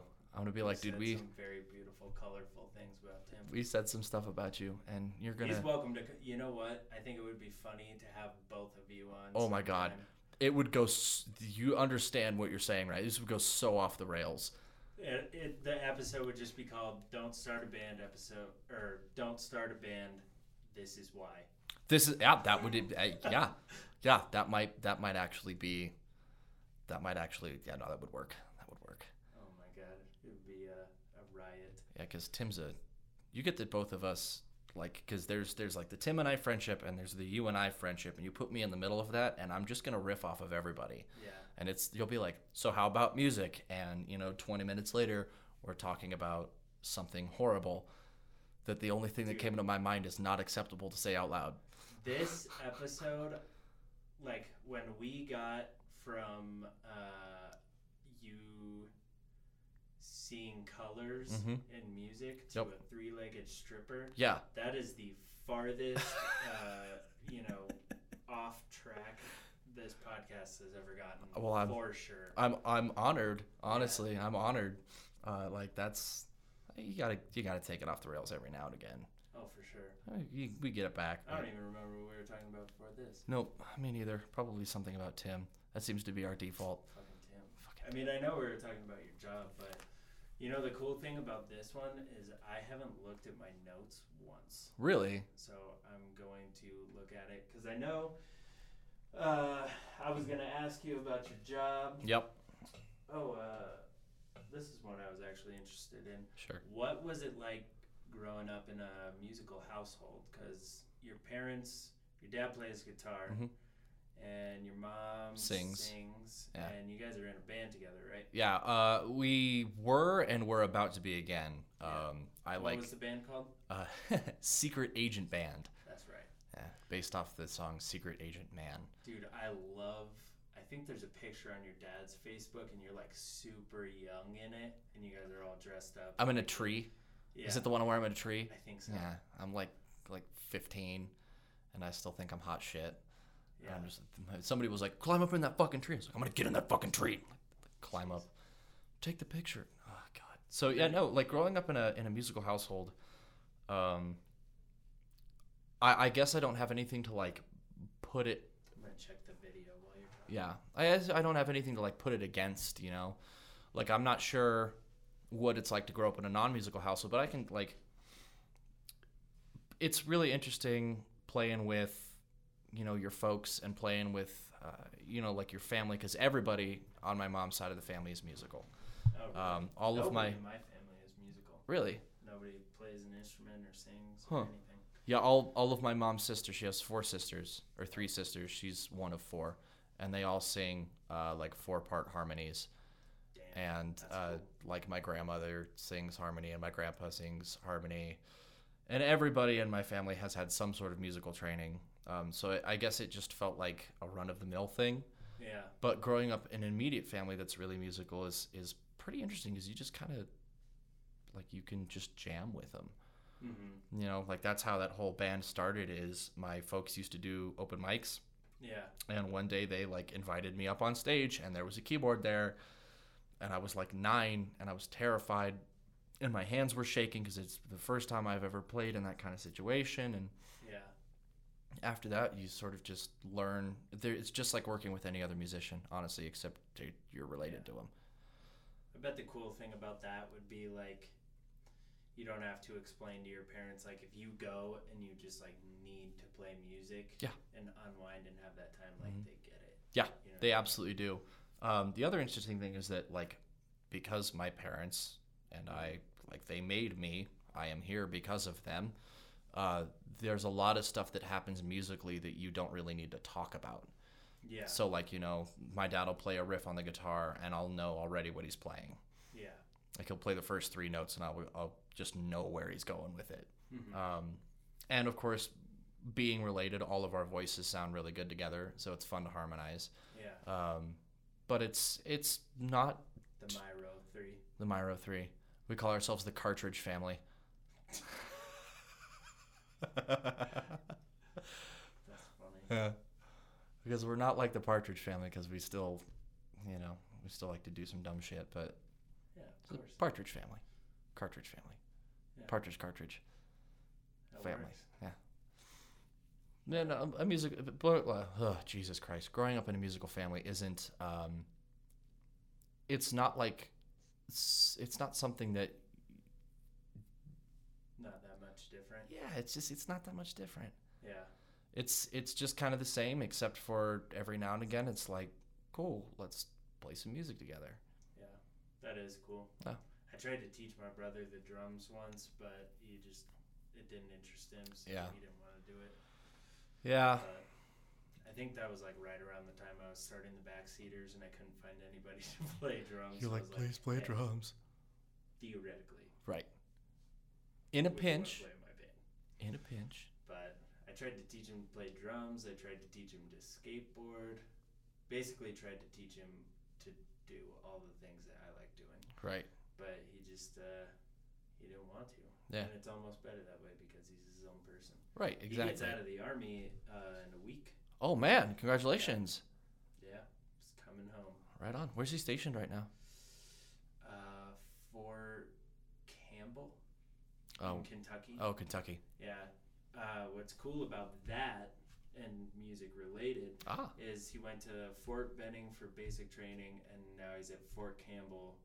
Um, you know, that's where he's stationed. Jimi Hendrix was stationed at Fort Campbell and was in the uh, infantry, just like my brother. Man, So, that's that's really cool, actually. yeah, that is crazy. Oh man. I watched Hendrix. like 10 minutes of a Jimi Hendrix documentary, and uh, I learned that. That was I'm like not a huge Hendrix fan. really. I mean, I'm sure he's like really good, and I would like to hear him play. Like, I mean, obviously, you can't Hear him play because he's dead. But I mean, I just I don't like this super distorted, like screeching, like I don't know. It it's like it's like psychedelic rock. You know, it's like you got to to appreciate it in, in the way it's supposed. It's I've like when you. done psychedelics. Have you? Uh, yes, but not on purpose. Okay, Yeah. Uh, when- that's scary. I went to Global once, and uh, this dude like You're definitely gonna take something not on purpose. Yeah. there. this dude like handed me a one hitter, and I like cleared the whole thing because it's a one hitter. It's what you do, right? Yeah. He's like, "Did you clear that whole thing?" And I was like, "Yes, I did because it's a one hitter, and that's what you do with these." And he's like, "That was laced with a lot of things." Get somewhere safe. he, he was like, he was like, there was there was X and blow in that, and I was like, "Oh shit, okay." And he was like, "You're gonna want to start drinking water. You're gonna want to leave and go hang out by the bathroom and like pee a lot." I was like, "Okay, cool." He's like, "Actually, I have some water," and uh, oh boy.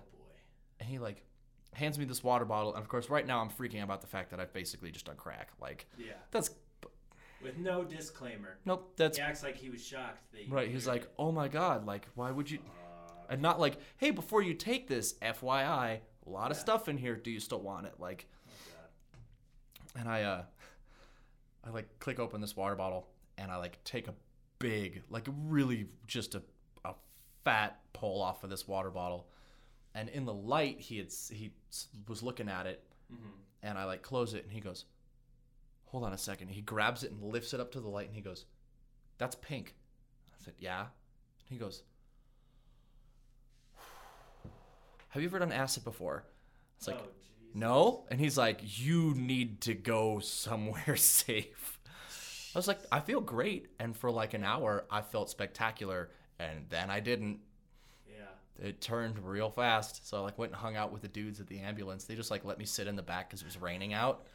And I was just like sitting there, like letting rain fall. I was like steaming because my body was so hot. I was just Yeah. like pounding water like I was getting paid for it. I wonder how it would be like using colors with music if you like took acid or mushrooms and played music. Uh, I'm sure it would be amazing. Like I would love to microdose Yeah. like some psilocybin and dick around and play some jazz yeah. and see what that looks I've like. done like a micro dose and like I would say if you're gonna do it, I would do a little bit more than a micro dose because like you just feel like leveled. And I think, I mean, if you're talking about looking for what like I would be looking for, You want to be you need a little bit more. a little that, bit yeah. more. Yeah. You want to be some vibrantness. yeah. Yeah. You want things to be a little glowy and fun and not just like I feel baseline. Yay. Yeah. But other than that, I, I haven't done psychedelics. I'd really like to do mushrooms though. Yeah.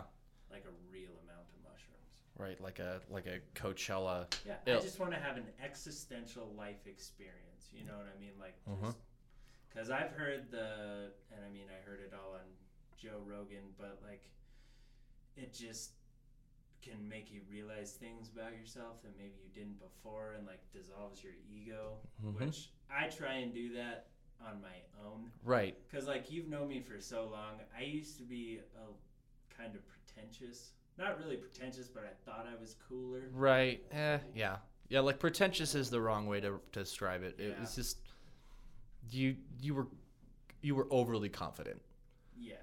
Not pretentious. Just yeah. confident. Yeah, because I don't think I was ever really a dick about it. No. I was just, like, yeah, overly confident. Like this is actually I don't even think he was overly confident. I think he was just confident. I think the rest of us were just like I don't know who I am. You know, like every Yeah. every fucking kid in high school is like that. I knew in high school I was like, shit is for the birds. Yep. I know what I want to do. Mm-hmm. But, uh, how do we get to that? I haven't fucking Nope. Mushrooms, acid, We like rocks. we had rocks, psychedelics. Jimi Hendrix. Jimi Hendrix. There we go. right. Okay. Damn, we're pretty good at Little finding- backtracking. finding the root. Yeah.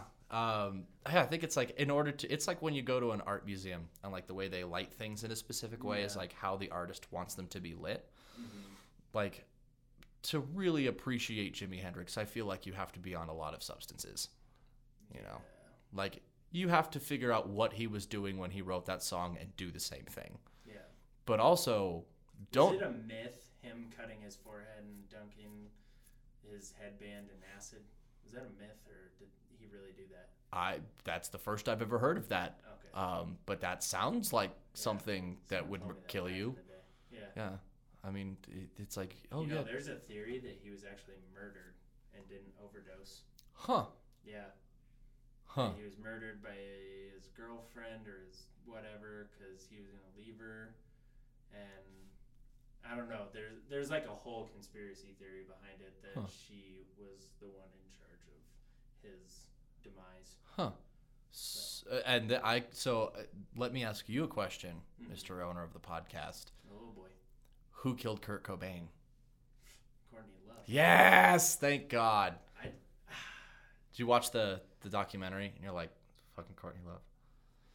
the uh, I haven't seen the documentary yet, but like I watched his documentary and um, you know, I've watched other videos that talked about how he was gonna leave her. Mhm. But like just seeing him after he had a kid and like that interview, I think it was like one of his last interviews where he's standing on that balcony, he's like talking to the camera, like he seemed pretty good and like a warm hearted person. Yeah. I don't know, it just it doesn't add up and Courtney Love is fucking out of her mind. yeah. She makes some great music. Her band is spectacular. Hole. Hole, I've never actually listened to hole. Uh, there are about three songs that I like by them. Yeah. The rest of them are like, this is fucking what? The? They're Yeah. they're kind of like they're real. You you have to be in a space for them. Don't listen to them ever in public or in your car. That makes sense. Like like sit in that corner over there with a pair of really big headphones on, maybe even two pairs of headphones, and listen to it quietly the sound canceling one for drums over over was it? normal headphones. Yeah. Yeah, exactly. Um, yeah, no, that was. It's always fun to ask people that kind of question, like Yeah. who, like how did Kurt Cobain die, like, and uh, you know if they're good people because they'll be like, oh, it's Courtney Love. You know what's crazy is how many people think he died of a drug overdose. yeah, With what? ignorance. That's just straight ignorance. His, it's like the Yeah. the picture of I mean, hi- he did overdose yes, in Italy at one point in his career, but he didn't die right. overdose. You know, it's there's like one of the most famous pictures in the world is him without half a head. Like marijuana doesn't do that to you, or Heroin. heroin, or Might blow your mind, but not, might blow your mind, but not off of itself. Yeah. might blow your mind, but it's not gonna melt your skull. So, did you ever like? Did you ever think about like pursuing a career in playing music? Yeah, um, I I did, but Also, so this is kind of a two-part question. Okay. So answer that one, but also, I want to know a little bit how you got into the electronic music and Yeah. where you're at with that now, because you're not really doing much of that, are you? I'll I'll, I'll get there. Um, so I I considered doing or like trying to find a way to join a band, tour, do all that stuff. Um, but the stars never aligned. Yeah. Um, every band that I ever joined that was planning on tour, um, like I, I went on a three-show tour with this band in Arizona once, and we went from uh, Phoenix to uh, Santa Fe to Taos, and then back to Phoenix. And uh, like it was a lot of fun. Like playing those shows were a Yeah. lot of fun um, except for the fact that like you'd get done playing and you'd go back to the to the truck or to the bus or whatever the fuck it was that we had. it was more of a truck Honestly, it was like a like a budget. We rent Yeah. we rented a budget truck and slept in it. God, when I went on tour with If I Fail last summer, Yeah. it was like such a terrible van. The driver door didn't latch all the way. Sometimes. So you had to like hold it, but also the door came out farther than the fender on the driver's side.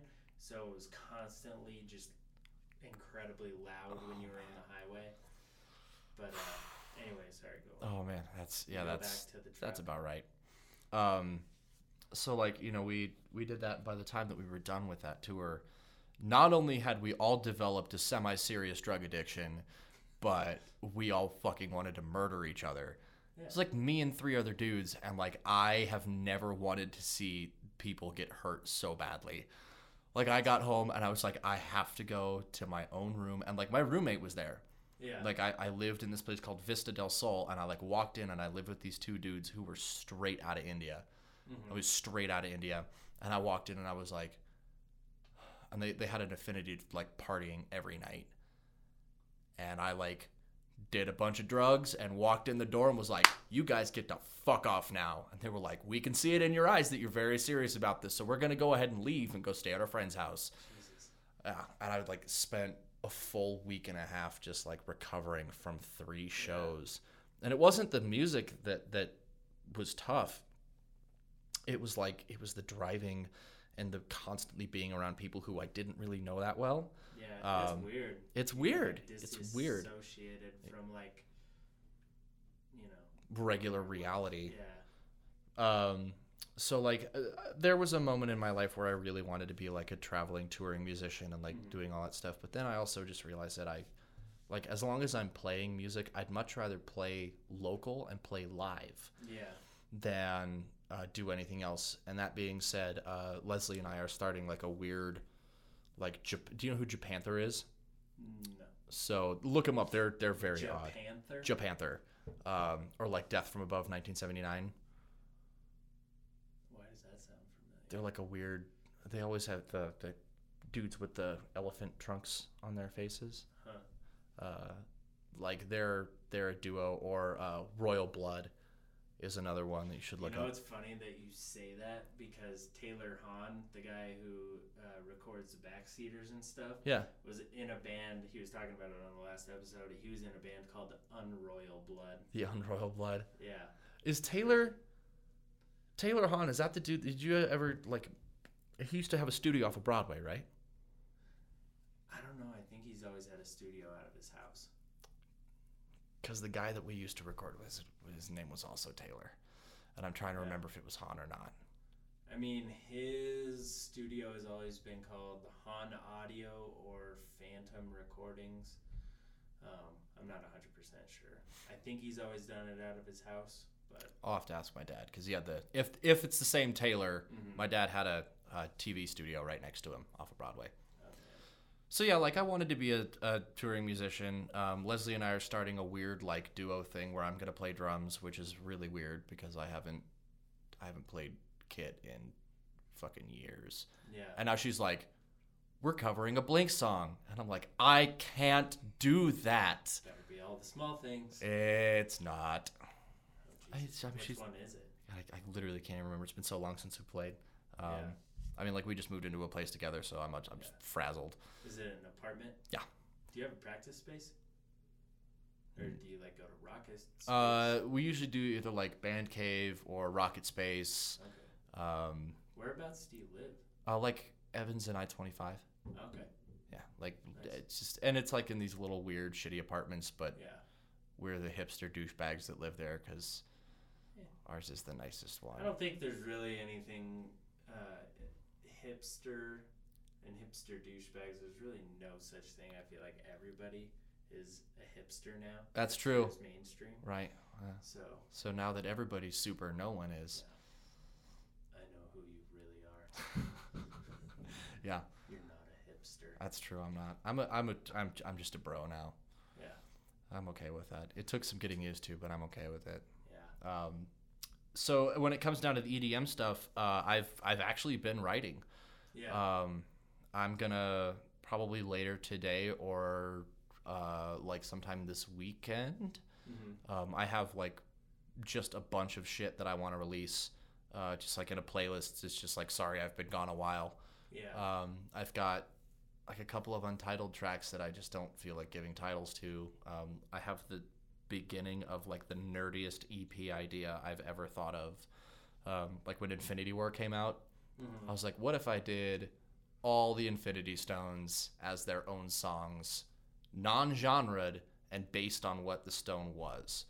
So, like, the Power Stone is like lots of chunky guitars and crazy dubstep noises. you The play guitar too. Hmm. Oh. no, I uh, I have my dad record parts because Oh, nice. that's that's what it's like living. That's what it's like living in a musical family. Like, Dad, I don't play this instrument. Will you play this?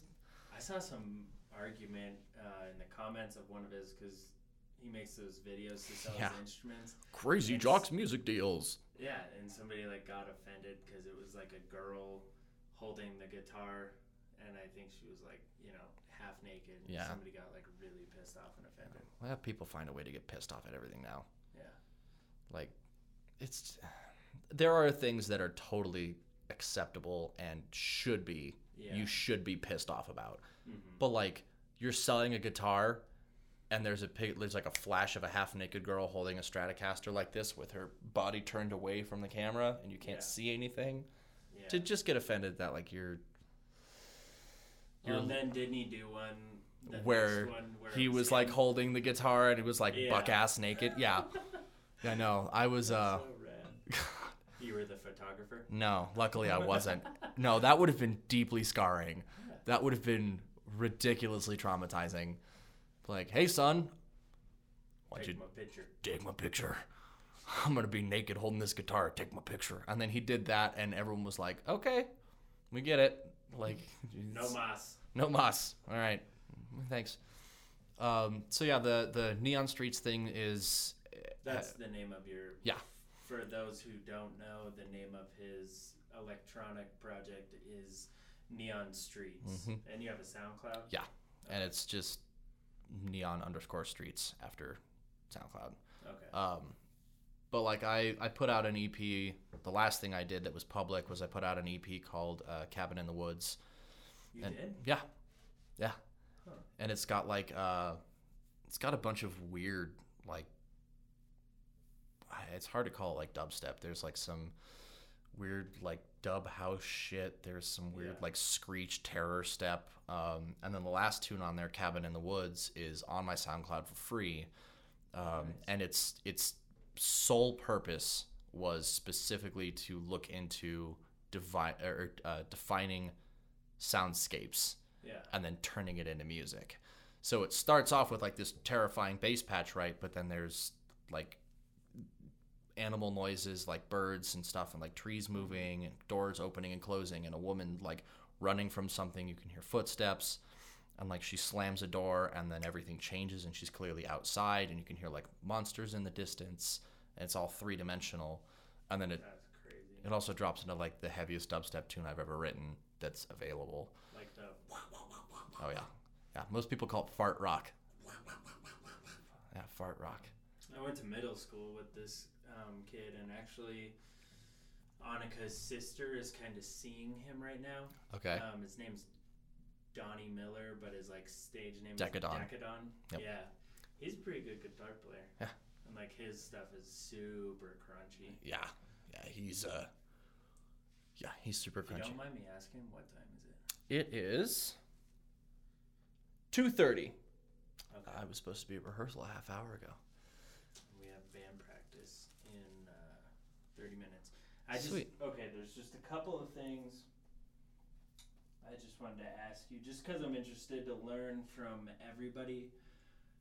How do you feel about the music industry nowadays and streaming music? And do you still buy CDs and or vinyl? Uh, okay. So first, the music industry. Music industry. Um, I'm not informed enough anymore to have an industry. opinion. Bad. Yeah, I mean, like everything that I've noticed, not really recently, but when I was, you know, in school for like sound sound physics and acoustic engineering, they made us take a like a business class, Yeah. and I was like, this is shitty. the whole thing is shitty.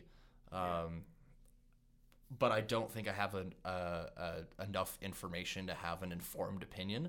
Yeah. I can tell you that off the bat, I don't think that the music industry is doing well for itself. That's such a smart thing to say because, like, people will just say, yeah, the music industry is this. So, Right. like, for you to say that, like, that's, I respect that, like, so much. Well, that's how you. I feel about politics. Like, Yeah. I don't have enough information to make, Right. you know. Right. I'm not gonna. I'm not gonna fly off the handle because Trump said out a tweet. I, Yeah. I that doesn't. Yeah. I don't have enough information to have an informed opinion. Um, I respect the fuck out of that. that Thanks, you man. Admit that. Yeah, it's just I just don't. Yeah. I don't know enough to, and I don't want to talk out of my ass. You know. Yeah. Uh, streaming. I don't Uh, want you to talk out of your ass. yeah, no, that'd be It's a closed off room. There's no ventilation. that'd be fucking weird. That would be a weird thing. Great party You'd be trick. The first uh, person to fart on the podcast if you did. Nobody's farted yet. I don't think I want that distinction. I'll leave that for somebody else. Okay. I'll leave Maybe that. Maybe when Tim comes on. Oh, that'll happen. Okay. Almost instantly. You'd be like, "Welcome to the Don't Start a Band podcast," and Tim will fart. Oh, not no. He will. He will rip. Yeah, like he'll. your dubstep. Yeah, he will shatter the floors, and then he will stand in front of the door and not let you leave. Oh boy. Yeah. Rethink that move, son. Um, Streaming. Uh, streaming. Streaming is. I wish that there were better platforms for streaming um, because to get all of your stuff aggregated and published, and you know whether you're using uh, TuneCore or CD Baby or whatever service Yeah. you're using, it's kind of a, fucking nightmare. Yeah. Uh, for it's sure. there are certain services that make it easier, Mhm. um, but that doesn't mean it's easy. Yeah. Um, as for like personal streaming, I absolutely love and adore Spotify. yeah. Spotify is my everything. Um, I will listen to SoundCloud only for mixes and or like specific radio broadcasts. Um, and by radio, I mean like like Sirius XM Mhm. stuff that people rip and then put up on there. Yeah. It's easy to find. Um, I definitely still do buy CDs and vinyl. Yeah. As a matter of fact, I like shopping for vinyl is maybe my favorite thing to do. Yeah. Um, if I had the option of having something on Spotify or owning it in vinyl, hmm I want to own it in vinyl. Yeah. I And- love buying old jazz records and twist and shout. Oh, I love Twist and Shout. Love Twist and Shout. Um, Did you know I've said this like I think on the past three podcasts, but Best Buy doesn't even sell CDs anymore. Really? I used to spend hours going down rows and Rows of looking at CDs and just yeah, and now they just don't even sell them. Stupid. I know. There's like uh, there's This made me so sad. yeah there's this wonderful resurgence of analog coming back that I am really living for. Yeah. you know I've, I've noticing more uh, like even in a musical standpoint more people are experimenting with like going back to tube amps they're Yeah. going back to Like hand wired. mm-hmm, hand wired tube amps uh, more people are working in an analog space not using solid state quite as much Yeah. um, and also in terms of like consumption of music more artists are putting out music in a vinyl space Yeah. which is excellent because that means costs so much money to put your because like I would definitely put the backseaters Same. on vinyl, but so much money. yeah it's it's like i really wanted to like make like 10 cabin in the woods ep neon streets records Yeah. just to like have them yeah, I would just want one that I could put like if I could get a Phantom EP like record and put it on the wall. I Right. would. i would want two one to listen to and one to hang on the wall you know? Uh and it's was like just an aggressive amount of money. It's like 1200 bucks and you could only order them in sets of 100 and i was like that's fucking and that doesn't include artwork. That's like just the vinyl. Oh you want it in a case? Or you want it in a sleeve? That's an extra $600 you're like terrible. Yeah but I, it's nice though when uh, when other musicians do that because if you discover a new band or a new artist that you really like there's like a 75% chance that they've got records out Mhm. real records Yeah. um, and i just think there's something I, I you know call me call me old fashioned or call me a hipster, or whatever. But I think there's something really satisfying about having an analog setup. Yeah. You know, running things with speaker wires and having to ground things and using a, a tube receiver. Yeah. I just think it sounds better. Well, that's like another thing that I love about old jazz records and old record Mhm. records um, in general is like being able to hear the room that like all those people were in at Yep. the same time. Absolutely. And the fact that like some of those records were able to sound that good Oh yeah. with everybody in there playing at once, like, Mhm. fuck, it's crazy. Uh, one of the greatest records, or at least the greatest songs to listen to on vinyl. If you ever get the chance, go down to Twist and Shout and pick up uh, "Phoenix" by Cannonball Adderley, and listen You're to that. have to text that. I'll text it to you because it's. You get to the last couple songs. It's uh, "Walk Tall" and "Mercy, Mercy, Mercy." It's Mm-hmm. all really uh, Joe Zawinul, who's the keyboard player. It's all really Joe Zawinul heavy, and it's like one of the most wonderful recordings I've ever heard. Yeah. It's like just done in a room. Mhm. It's done in a room with like a bunch of mics, Yeah. which I think is just spectacular. Oh, any other uh, any other deep and dark things you need to know about me? Do you have any advice for people in bands and uh, maybe even kids in band class?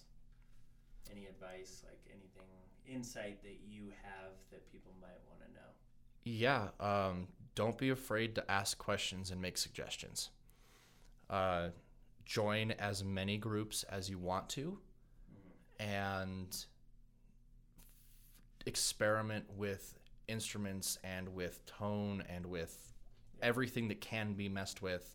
Mess with it, mm-hmm. because eventually you're going to find something that fits all of these qualities that you've been looking for to satiate your musical needs. Yeah. And once that happens, it's you just fall, you sink in with the other musicians that you happen to be around. And feel free to step out of the box too, like not. Yeah, like we absolutely. talked about at the beginning, not just staying in that confined scale or whatever. Right. Yeah. e- experiment. Yeah. I mean, do weird shit. Yeah. Like that's that's one of the best things in the world to do is just to get in there and Well, that's the cool thing. I mean, what has been one of my favorite things about talking to you is like some people in like other bands, it's about like being in a band and booking shows and doing all that shit. But like you and I are more of like, I don't know, this conversation has more been about like how music makes you feel and Right. like just, you know, the playing it and kind of geeking out on, yeah, and it's um, you know, the beauty of music. right. So, It's it's not about how many shows a month you're playing. yeah. It's about are you having fun being a musician? Do you still feel it? Yeah. do you still feel it? And there are dudes out there who are like, we got to go out there and make a fuckload of money. and We got to go out there and book a bunch of shows, They phone it in. and they phone it in. Yeah. They show up and they they play their six chords and they sing kind of half-heartedly. And at the very end, they get a six hundred dollar check and they go home. Yeah. I'd much rather make zero money and have a blast playing with the people who I play with. Yeah, for sure. Um, so second to last thing. So what are your plans as of now? You're gonna release some Neon Streets. Mhm. Uh, is there anything else like a Sons of Steinway record we can look forward to, or like There are there aren't any Sons of Steinway records uh, coming out yet, uh, mostly because a lot of the stuff that we have is cover material. yeah, Um, but I have been considering trying to get some studio time and getting us all together. We just have to figure out our lineup. yeah, Um, we are playing a show. I don't know. Can I plug? yeah, definitely. Um, we are playing a show at Dazzle on the 27th of October. okay, Uh, from that's all right. It's from 10 to 1. It's a brunch show. Fifteen dollars. Okay, I might actually be able to because I'm going to Brian Fallon that night. Yeah, So I actually might be able to make that. 15 bucks. All you can eat. Best breakfast in Denver, and I mean that. Uh, Like it's the best fucking breakfast. I'd have to take Annika. That's her favorite thing in the whole entire world. Yeah, that's like- More than me is breakfast. Yeah. Yeah, honestly, if if the if the person you're dating or engaged to doesn't love breakfast more than you, try again. That, Annika, you're gonna have to try again. Because uh, like I like breakfast. I love breakfast burritos and I love French toast and stuff. Mm. Um, but like I'm more of a dinner guy myself. yeah, Sometimes a lunch guy, but that's fair. anyway, Dazzle, October 27th, yep. Sons of Steinway, Ten to one, fifteen dollars, all you can eat breakfast, and free coffee. and free coffee. New Neon Streets. hmm Coming out soon. probably end of this weekend, uh, early next week. I'll post a bunch of shit all over social media. And that's soundcloud.com slash neon Underscore streets. Yeah. Uh, what we're gonna have to kind of be like, I'm not sure how we're gonna do this. Uh, you know what? A neon street song. What is there a song that you want to end the podcast with? Oof. Uh, man. Hell, uh, I I don't know. Let me let me look, because I've got so many things going on. Yeah. Probably, honestly, probably just like the uh, probably the last thing on my SoundCloud, because everything else is still unreleased. So that uh, Is That the Cabin in the Woods. Download? Is that the one you I? I think you might be able to download it. Okay. I'll- Is there a place where you can buy it, like a Bandcamp, or do you want to just send it to me? I can just send it to you. I can Dropbox it to you. Okay, cool. Yeah, and then uh, and then I'll put it here at the end. Sweet. So uh, thank you Yeah. so much for coming on. It's Thanks for having fun. me. It's been a If blast. we both didn't have time constrictions. We, we could have sat like here like a for hours five hour podcast. Yeah. Yeah, I'm gonna like show up to Sons of Steinway rehearsal and be like, "Where the fuck were you?" Be like, "I was having a good time out with my friend." Yeah. You'll be able to hear the whole thing. I'll probably have it up by either tonight or tomorrow. I'll keep an eye out for it. Really. So, yes, thank you so much for coming on. Thanks for having me. And the song you're going to hear is Cabin in the Woods by Neon Streets, aka Jake Myro, That's me, aka Jake Miro. Jacques Miro. Thank you. Bye, everybody. See ya.